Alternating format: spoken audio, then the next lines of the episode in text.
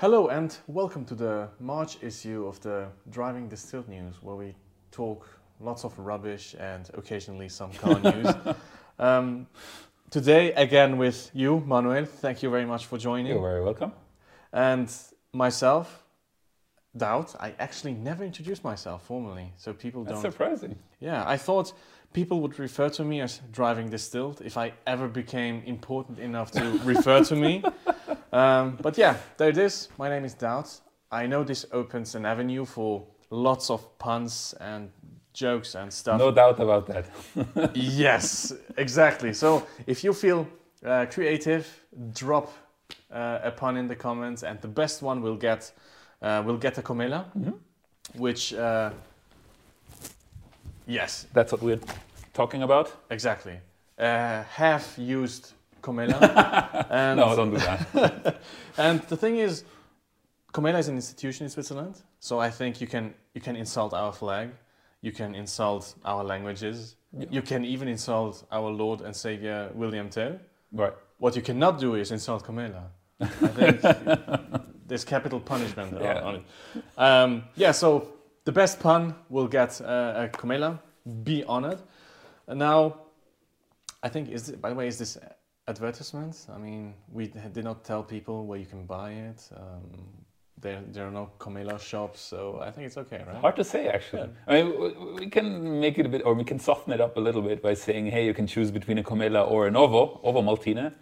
Maybe that re- restrains the, the problem a bit, but who knows? Okay, yeah, so yeah, open market. You can have any chocolate milk you like uh, with a reasonable price because I'm pretty sure there's somewhere a chocolate milk out there that costs a, a fortune. Possible? And yeah, so not that one. um, Manuel, yes. what have you been up to the last few weeks? Right. Yeah. So um, on my channel, uh, I mostly worked on a friend's Evo. Um, for those that have already seen it, so he um, bought his ex-girlfriend's Evo, the Mitsubishi Lancer Evolution 8 to be precise. And uh, yeah, there's a bit of a background story to it. Um, it has a lot of rust, and he basically is now working on getting rid of the rust. And I'm accompanying him a little bit whenever I'm there. Uh, mostly because on the repo, I'm still waiting for a slot where I can drop off the cap for sandblasting, so we can get rid of all the rust and actually see on spots where we don't see it right now, uh, where the rust, rust is, so we can start mending and fixing it. Um, main problem with that, like the, the most jobs, they're only open from Monday to Friday from like six o'clock in the morning until four o'clock in the afternoon. We have a bit of different opening times, and that's typically the times I'm working. Therefore, um, yeah, it's a bit of a pain to, to really get a slot where I can bring it over there. But again, eventually at some point we want to do it. For my for me personally, the plan definitely is to to get that done before Easter, so I can use the longer Easter weekend to to work on it. But in the meantime, as I said, I'm, I'm just helping out my friend, and I started to, to create some templates out of cardboard, meaning uh, I'm using CAD. For those that don't know it, it's cardboard assisted design. Nice. Greetings to Taylor Ray for this one. And uh, yeah, so uh, that, that's what I'm currently doing, besides the obvious working and restrictions being at home situation. Yeah, have a look again at uh, at uh, Mars, uh, Manuel's channel um, as he's trying to find an Evo 8 among all the Yeah. among all the rust. Um, so yeah, have a look and uh, yeah, watch his videos. Now I have been road tripping.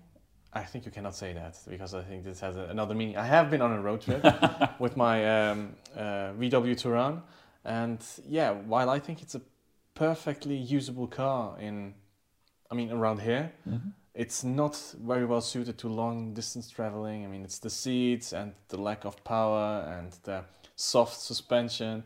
So yeah, I every I hate it, but every time, but I think I'm not.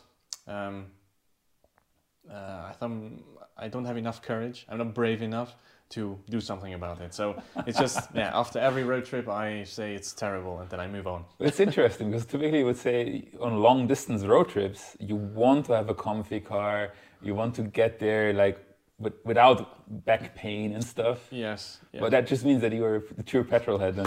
Well, I hope so. I hope so. Well, yeah. Let's let's see what happens there. I'm. I mean, if let's say if I was um, an influencer or I had um, uh, some I don't know some legacy from my parents, uh, some unknown wealth or anything, I could I could buy one and just say, you know what, I hate the Touran. I'm gonna put it on fire. I'm gonna buy another one.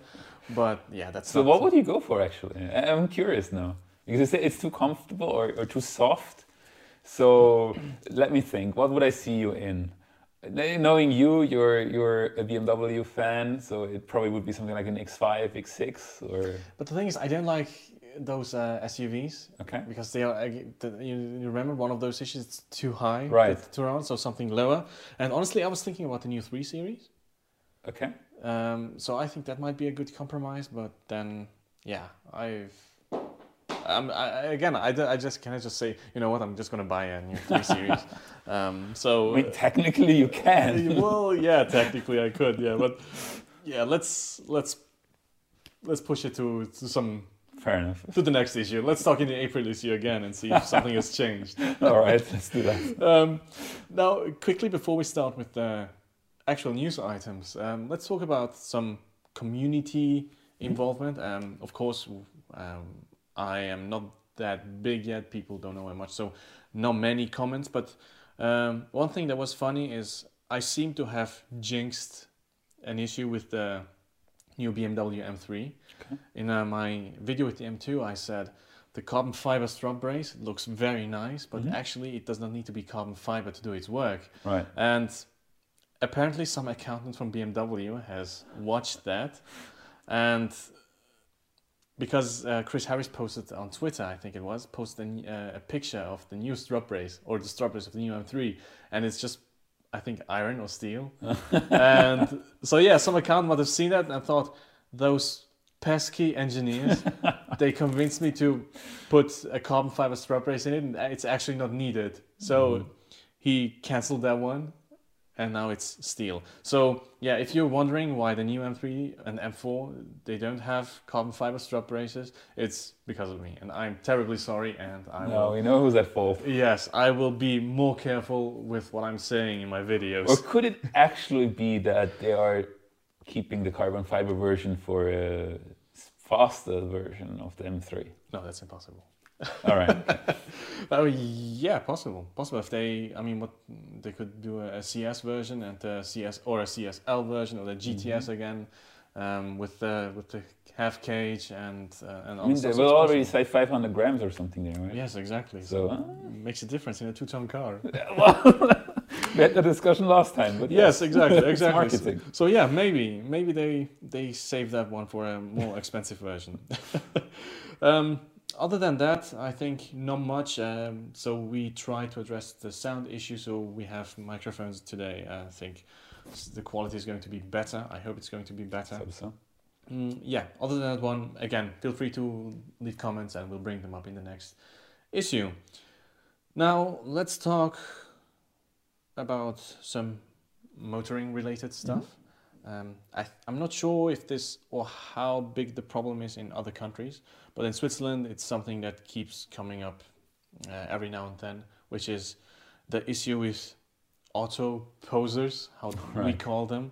Uh, so people mostly young people at night in their fancy cars with the loud exhausts making noise. So, is this something that, I mean, we also heard about police crackdowns on those uh, on on gatherings and the police confiscating cars Mm. uh, that um, had mm, changes to them that were not legal and things like that. So, how do you feel about this whole matter? Yeah, I mean, I'm a big fan if an engine or a car sounds sporty. I'm, I'm all a big fan of having a bit of a deeper tone or a bit of a louder tone. That's all nice and all.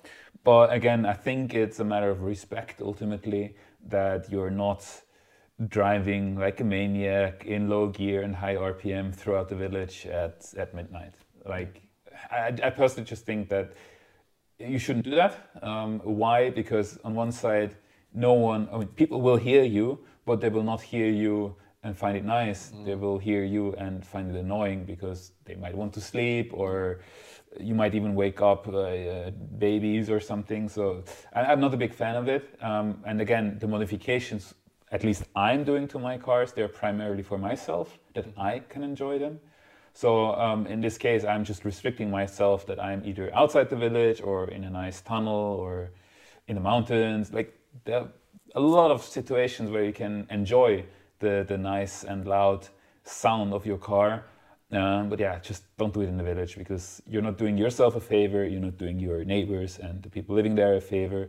And ultimately, you will not do a favor to the police, or actually, you are doing a favor to the police. Will they will have a chance to stop you and have a deep discussion with you Yeah. on why and for how much you're going to pay for it. Yeah, and it's also that's something that reflects on all uh, car enthusiasts, right? Because um, we are then um, all painted with the same brush. So Yeah. people, uh, so if I like one of my cars, and I usually try to be careful.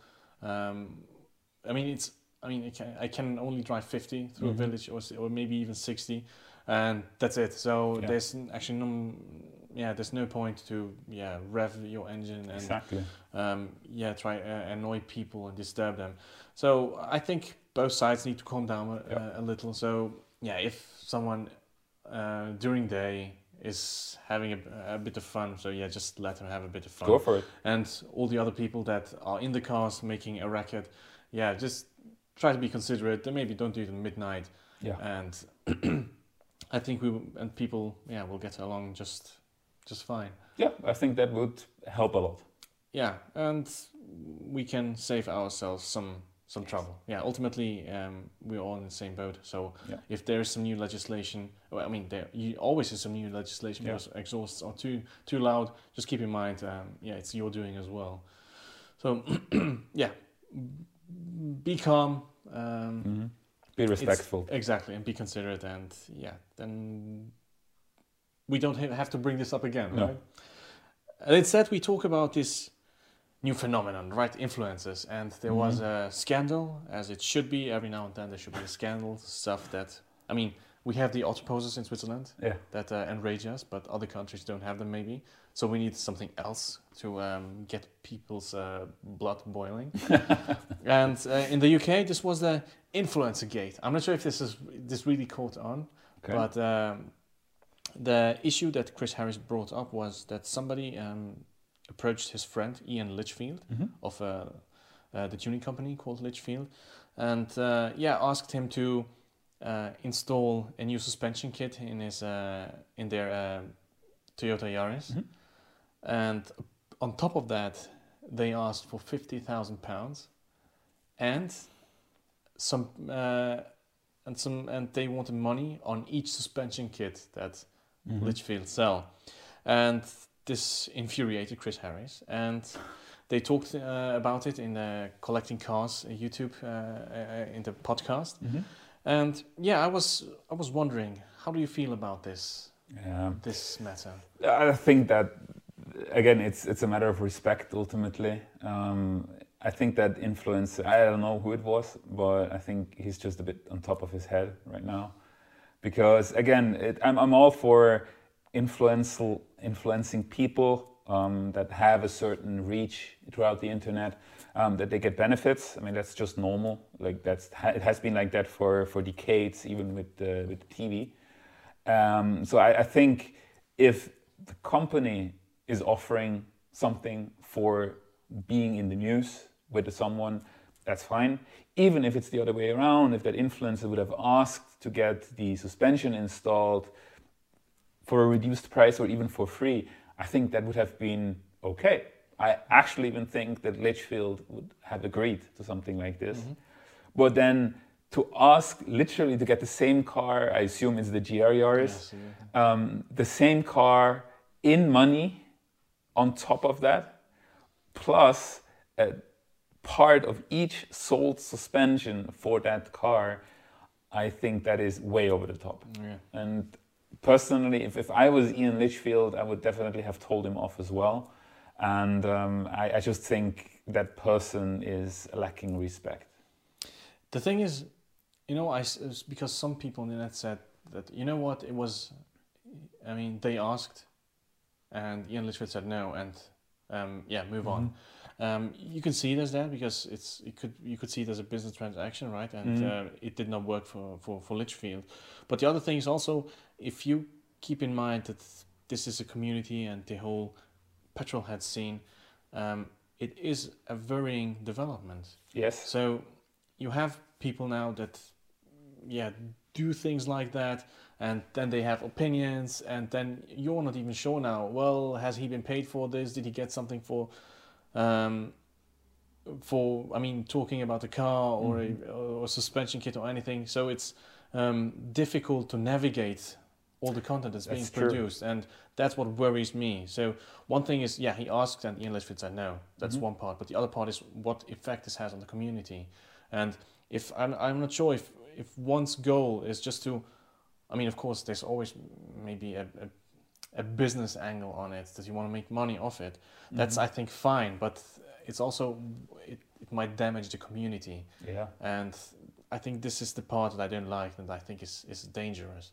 Yeah, fully agree with you. That if you don't know what what the influence is behind teasing or or spoilering or even showing a product, um, that that is dangerous. Yeah, because then all of a sudden you get very bad products being sold a lot, and that will then cause problems either because they are breaking down or it will later down the road cause a bad light on the producer.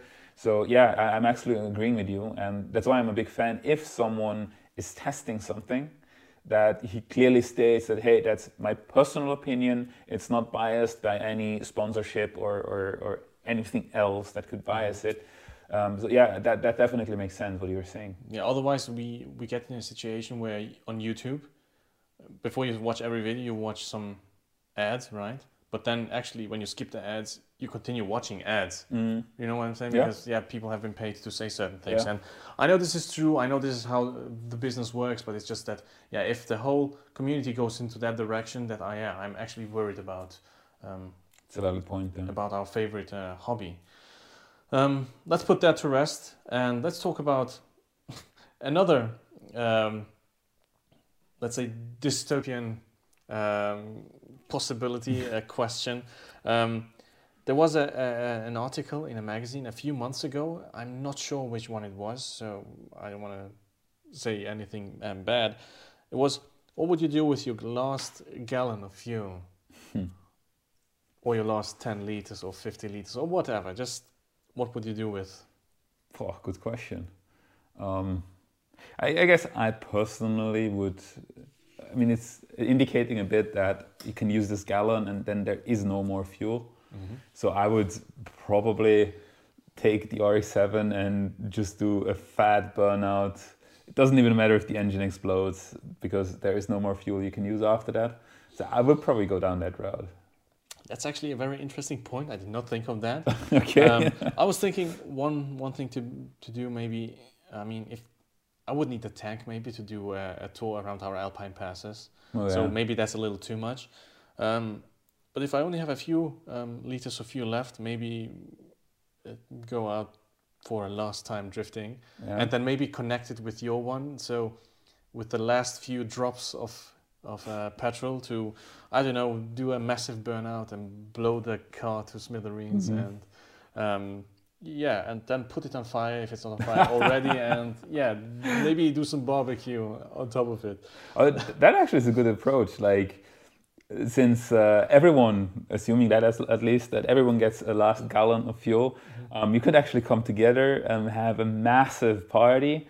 And basically, everyone will be using his last gallon a bit differently. So I would do my burnouts, you would do a bit of drifting. I'm sure there would be other people that would just like um, use their car stereo to, to create music that everyone can listen to. Again, others would basically just put their service in use and, and just go and pick up some more meat or beer or whatever is missing. Um, so that actually, like, if you get hundreds of people together, which would not be possible right now, obviously, but that actually is an interesting aspect, yeah. I was thinking one other thing that came to my mind is maybe if some people came together and had a Formula One car, a V10, uh, blast around a track for one final time. that, yeah, that was another idea that I had. But maybe Yeah. some of the people watching they have have some crazy ideas what to do with your last gallon of fuel. I would definitely be interested in hearing what the guys are thinking, yeah. Yeah, I would like to hear that. And uh, yeah, if you have a great idea, share with us, and uh, we'll discuss it in the next um, Absolutely. in the next issue. Now, let's talk about cars. we talked lots of rubbish until now. Let's talk a bit, a little bit about cars. And um, I think the highlights of uh, of, uh, of the last month were um, Porsche revealing the 911, the GT3, the new one, and McLaren revealing the Artura. Now they are pretty different cars. I'm not sure if the price points are similar, but now if you could choose between one or the other, which one would you lean towards? Difficult question. I mean, with Porsche, you always know what you're getting. It's it's basically a very robust car. It's quick, um, but it's also, at least in Switzerland, uh, it's a bit mainstream seeing Porsches around. Whereas the McLaren has a little bit of it has this sense, this touch of being a bit less prominent on the street. And um, again, I personally am a big fan of uh, of how McLaren does things. I mean, we had the the P1, which was a, a hybrid already. Um, this car is a hybrid as well. So at least I don't know yet if that might even have some inter- internals from the P1 uh, that they put more into mass production or whatever. But um, I think I personally would strive more towards the McLaren um, to have that bit of sense of being different. Um, but definitely, by no means is the Porsche a bad car. It would definitely also be a nice choice. Putting them side by side, again, I would probably strive for the McLaren. I can see where you're coming from. Uh, I mean, the McLaren with its mid-engined uh, setup, it's. I mean, all these cars always look a little bit, let's say, more menacing, Yeah. right? Yeah. Um, for me, it's I am too much of a dinosaur to ignore the GT3's naturally aspirated flat six and its manual gearbox. Um, I cannot, I cannot discard that aspect of the car. So for me, it would be the GT3 all day, every day. Um, if in the future it turns out that yeah they will have to do turbo engines and the manual will die, then I think I would be able to yeah maybe really consider each aspect of of um, or the aspects of each car. Right. But for now, it's just too much of a dinosaur. I cannot I cannot look past it. I can't see where you're coming from. Yeah. Yeah, so maybe the next um, one of the next uh, versions will Who knows? with yeah. more yeah with more level discussion. Um, let's talk about a classic a classic British car company, if I can say that, which is uh, Lotus. Um, lots of news around Lotus um, in the last few months. Uh, so they all their models are coming to an end. Um, they have final editions uh, as a farewell to Elise and Exige. They have announced a collaboration with uh, Alpine um, from from France, and they, I think this year we will see a new model again mid-engined, and as they said, the last maybe um, non-hybrid assisted uh, car. So, mm, how do you see this development? How is it? How what we will see from Lotus in the coming months or years? Ah, That's difficult predict to predict because I, mean, I, I like how Lotus has been doing things. Um, lightweight, not overly big-sized engines, decent amount of power. They were super quick around the tracks. Um, so I really like that suggestion or that, that hint from Lotus on how they were doing things. Now Alpine is not that much different. Um, I mean, they were very silent for a lot of years. Um, they like two years ago announced the return of the A110, which seems to be a great car as well. And uh, so the mentalities of the two companies are very similar. So I would assume that if they put their heads together, they will probably come up with a new um, layout of a car, like not layout in terms of where the engine and, and the drivetrain is, but more that they can reuse the same drivetrain, the same layout, uh, and produce different cars with that. Uh, a bit like the, the Volkswagen Group is doing with, with their cars Yeah, a new common platform. a new common car, yeah. platform basically yeah so I, I could see that those two companies together would come up with something like this um, which means that alpine in the future will release either more or different cars and lotus i mean it, it's pretty difficult to predict because uh, we don't quite know what Geely, as the, the owner of Lotus, uh, what, what his envision is with the company. Personally, I, of course, hope that they will stick to their principle because that's what made Lotus different from anyone else. Anyone else was doing rather big cars. Of course, they try to be lightweight, but they still wanted to also have this at least hint of luxurious in them. Whereas Lotus simply said like, no, we don't need this, we don't need, we don't need this. We just make it as lightweight as possible. Yes. So again, prediction super difficult. Uh, I hope they will stick to their principles going forward as well. If it's a hybrid, um, yeah, be it. I mean, the trend on the market is definitely going in that direction. So from a company perspective, I don't think they can neglect that. Otherwise, they would probably not live for very long. Um, but then again, I think there's a lot of unknown at this stage. I'm positive that the guys at Lotus they will they will stick to their nature. And again, I'm personally looking forward to see where this is going. And in the meantime, um, I mean, the old cars will not completely disappear; they will still be around. So I, whenever I see one on the street, I will still be happy about it. Mm-hmm. And uh, of course, I mean, um, the final edition is definitely also something that extends the lifetime a little bit, not too long, but I'm, I'm positive that they will go their way. What I can imagine is with, I mean, one side with Geely investing and the other also with, um, I mean, in generally how the cars are moving. Uh, I'm thinking that maybe they will try to move a, a bit upmarket. Mm-hmm. Um, so it's not. I'm not saying that um, Lotus cars have been cheap, not at all. But I think they will try to um, go after those more premium mm-hmm. um, brands, maybe. So I think that's the only angle that I, th- yeah, I can imagine they're going. Um, but yeah, I'll, I'm really hope I really hope the new car will be a zinger, and I really, I really hope that they will be able to deliver, and I'm confident they will be.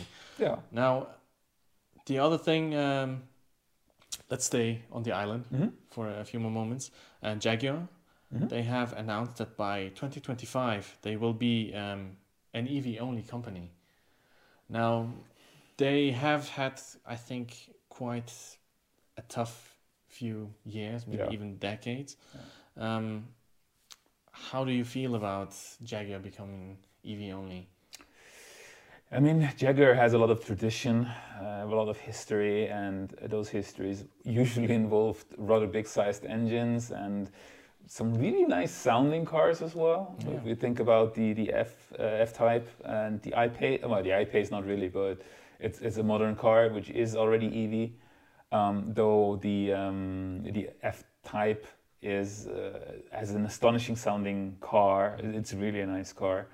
Um, but again, I think also Britain didn't make it super easy for their car producers, especially now with, with the Brexit and everything.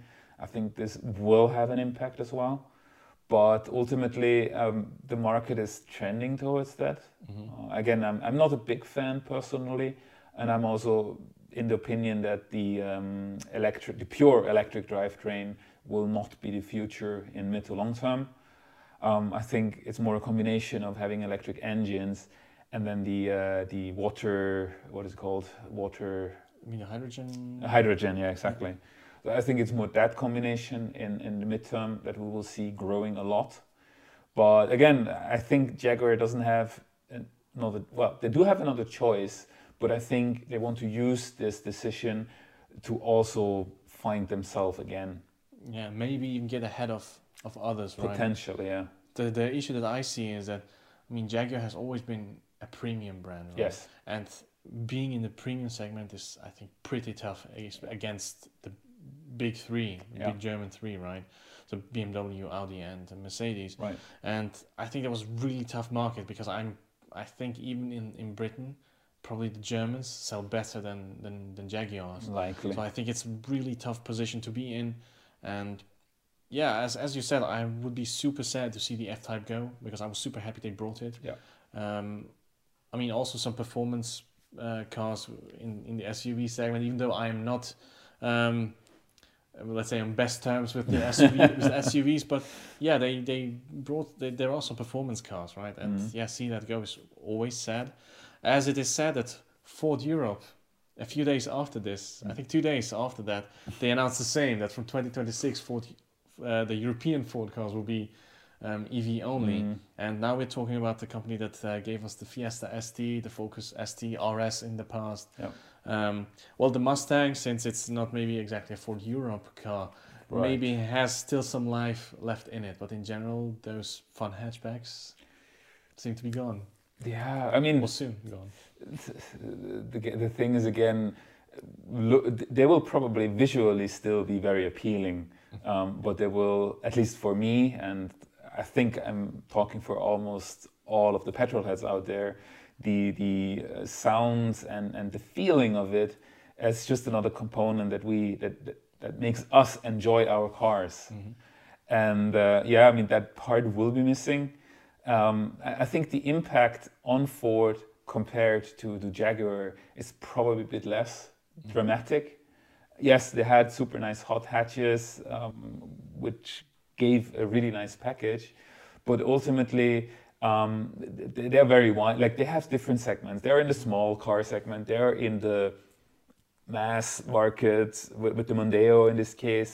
They have some some um, how do you call it like commercial vehicles, the transit. So they are in different segments, and I'm sure that Ford, even if it's just Europe that will bring mostly or only electric cars, we might actually still have the the effect that Ford US might still export some some non-electric vehicles to Europe. But again, ultimately, it cracks down on on where is the the legislation going Yes. the legislation, I mean. And uh, there I'm unfortunately seeing that we are moving towards the, the EV only market. And again, for the brands, it's a normal thing to do um, because they think that this is the future. To a certain degree, it is. But yeah, it's. I think we will hear more announcements like that going forward. Yeah, probably, probably. But one car and the company around that that is still very far from that is uh, Gordon Murray's um, T50. Now in its T50S form, um, lovingly called Niki Lauda in memory of uh, the Formula One legend. Um, I know there's not much to say about that car, but do you have any anything to say about that one? Not really. Um, I mean, it, it's similar like the the Ferrari FXXK. It's it's a track only vehicle, so uh, I would already be happy to just see it somewhere like on a Geneva Auto Salon or something. Um, I, I think that would already make me happy. Um, anything beyond that obviously would be bonkers. Unbelievable. But yeah, no, I mean, not much I can say to that really. Yeah, let's see. Let's see if anybody will, yeah, get to see one. Maybe get even to drive one, and maybe the big outlets in, in the UK, maybe they will Possibly. get yeah. access to one. And yeah, maybe somebody will be even able to um, to contrast it with the Aston Martin Mhm. Valkyrie, maybe. Mhm. Um, but yeah, that's stuff of dreams for now. Let's let's see where it's going. Um, let's get down to earth, back, Right. back to earth again with um, with the Lexus because they announced Mm. that um, we will get a V8 in the IS. Nice. It will not be an ISF like the the old one used to be, but yes, a, v, a naturally aspirated V8 in a Lexus IS. Nice. How good news is that? It's definitely good news. Yeah, the thing is, um, they have very interestingly they have been running a naturally aspirated V8 through um, quite a few of their models, and um, it's almost like uh, people have are not aware of that one. So Lexus is of course going in that direction like everybody else is going, but still they are keeping a V8 somewhere, Yeah. uh, almost hidden from public. Right. and yeah, to I mean, they made a big announcement that it's going coming back into the IS. Uh, so yeah, I'm really looking forward to see how this car will will do. I mean, I really hope they will also put some engineering effort into it, make it handle very well. So um, it is a true M3 competitor. I, I think they will do that. I mean, Lexus as the premium brand of Toyota, um, they have the genes. I mean, they have, especially now also with GR influencing the cars from Toyota. I'm sure there is the knowledge around it to, to make it a supercar, not a supercar, but a super supercar. and um, I'm also really looking forward to see how it looks and, and how it works, really, how it sounds, especially.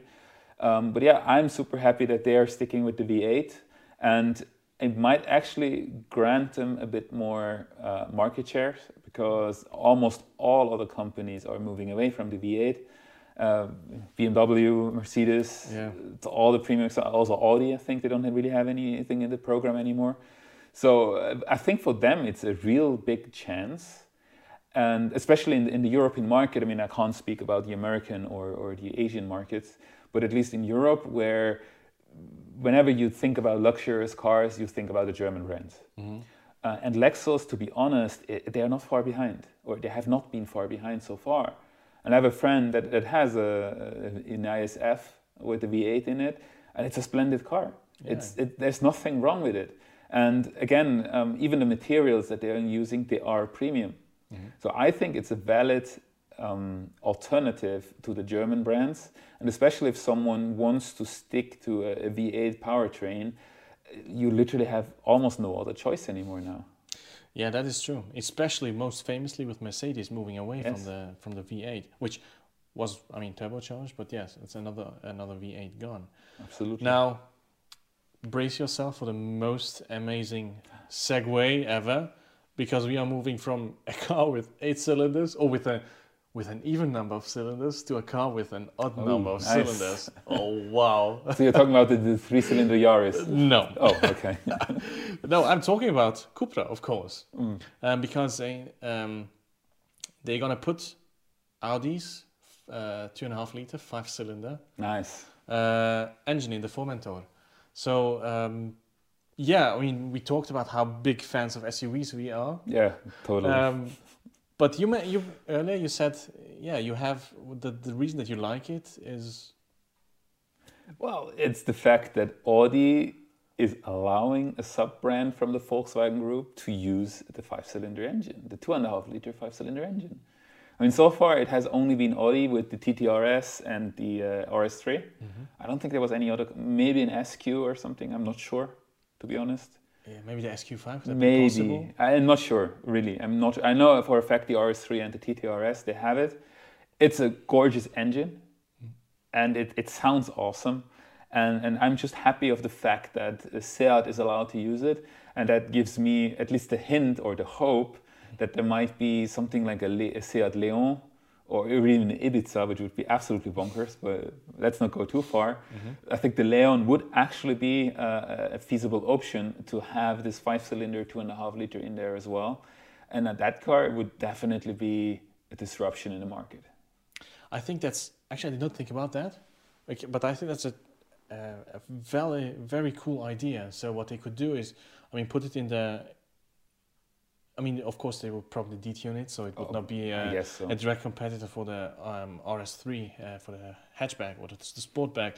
But um, yeah, putting it in a Leon would Mhm. make it a, a very very cool proposition. Absolutely. Um, so yeah, Cupra, make it happen. Yep. We would be chuffed to bits. Absolutely. Um, yeah, some good news. So here we have some news of a car manufacturer and a, a car adding a few cylinders, or in this case, only one, but still Mhm. they are going a bit bigger. So it's always good news, Yeah, definitely. especially in these times. Yes. Um, yeah, I think that concludes uh, our uh, the part with new cars and prototypes and rumors. Um, I just wanted to speak about one more issue um, Mhm. about uh, in, in regards to motorsport. Mhm. So Formula E. I have heard you are a huge fan of Formula E. yeah. Well. So the season has kicked off in Saudi Arabia, and let me guess, you were at the track watching the race. Not really, no. I mean, traveling is restricted to start with, so even if I wanted to, there was not a chance to go there. Um, but no, I, I have not followed the race. Yeah, the thing is, um, I the reason I'm um, I'm adding it here. So, motorsport season has started. We will see some racing this year. Um, the thing with Formula E, I used to watch it. The Mhm. first three seasons, I think they were really, uh, really compelling to watch because uh, the race the, the racing was good. Mhm. Well, so it was close results, and I think Sebastian Buemi got second by only one point. I think in in the Alright. in the first season, um, but then the the regulations they allowed um, more and more individual parts uh, of the manufacturers. I see why because when you want, if you ask every manufacturer to, to run the exact same car, they would not be very interested, right? Sure. So they try to put some engineering effort into it and yeah, gain some advantage. But then the danger is that the racing is not as interesting anymore, and I think that's what happened with Formula E. Yeah. I think we're going in a similar direction now with as Formula One. You have Mhm. well, it's maybe not as um, not exactly like Formula One. You don't have only one team that is dominating, but Right. I use I see that it is going in that direction. And the other thing is, Formula E has moved away from from this modern, um, let's say, uh, from let's say from this modern approach maybe because the you could watch the races on YouTube, Mhm. and now you can't anymore. And now the races are back on Eurosport on on other channels. So TV basically. Exactly. So they, I think they try to get younger people to watch it, but now they have moved it from uh, a, a a young medium to a, a pretty dinosaur one. Mhm. And I'm pretty not sure that the young people are watching Eurosport or any other channels. So I highly doubt that. yeah, so I'm really not sure where Formula E is going, but yeah, Saudi Arabia is going places because not only do they host Formula Formula E this year, they also will host um, the Formula One race Mhm. um, at the end of the year, just before Abu Dhabi, Mhm. and it's going to be a street circuit in Jeddah. Nice. So, any thoughts on that?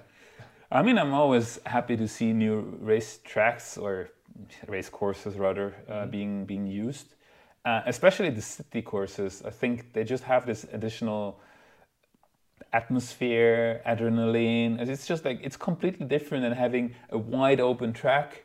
Uh, and here you're in the middle of a city with tall buildings around you, and it kind of gives you the feeling that errors are even more punished than if you are on a racetrack. Now, of course, there's always this little bit of salt of grain that, uh, yeah, there are safety features and everything in place, but still, as, a, as someone standing on the outside and just watching the whole thing happening, it gives you a bit of an additional thrill, in my opinion. That's actually a good point because that's um, I think many critics of Formula One say that um, it's too safe in a Mhm. sense that errors are not punished as hard because you have um, huge runoff areas. If you Yeah. think about uh, what was it, for example, um, the Circuit of America in in the U.S. or, uh, basically any other um, Mhm. modern circuit, they are super safe in the sense that yeah, you can have a huge runoff, you can come back into the race, and um, yeah, not punished as hard. That's actually a very interesting point. Um, let's see how Jeddah will look like. I have no idea how the track is going to look like. Me neither. Um, yeah, being a huge city, and maybe with big cities, they will still have huge runoff areas, but Yeah. let's see. But again, I mean, we have seen it with uh, with the Formula E in Zurich back Mhm. then. I mean, the roads. Everyone that knows Zurich, and they're not always perfect. You have the tram rails in the way and everything. So those are just again additional factors that make potentially the race more interesting. Uh, and it's not a perfect surface like on, on other racetracks. So that again, I think it's it's a positive development. Yeah, I think I'm definitely excited to um, yeah watch a race again Mhm. on a on a new racetrack. Um, let's see how Formula One is going until then. Probably, maybe maybe Mercedes will already be uh, champion by then. Um, Very likely. yeah, let's see, let's see. Well, um, yeah, I think that concludes our March news issue. All right. Um, Manuel, thank you very much for joining joining again. You're very welcome. Um, do you have a few last words to to utter before we conclude? Uh, well, what should I say? Um, first of all, thanks again for, for having me. Um, it's always nice um, to discuss about what we like in, in, in well, more than being alone. And uh, yeah, again, I'm, I'm thanking all of you to, to be part of this journey as well. I'm looking forward to see um, the next news next month. And of course, uh, always leave a comment. We're always happy to answer them. And um, this is a community, so feel free to really add whatever you feel like. And as you have seen, uh, Doubt will pick them up. Uh, we will discuss them in the beginning, and that's your chance to also be part of the of the video itself. Yeah, yeah, it adds another um, another aspect, right? Um, engage engage with people is also very interesting, and hear other opinions. Again, we have talked lots of rubbish as usual. um, so yeah, feel free to correct us on on anything, or even yeah, add some information of yours. Um, yeah, thank you very much, Manuel, You're and welcome. thank you as well. And yeah, see you in See April. you next time. Yeah. Bye, guys. Bye, everyone.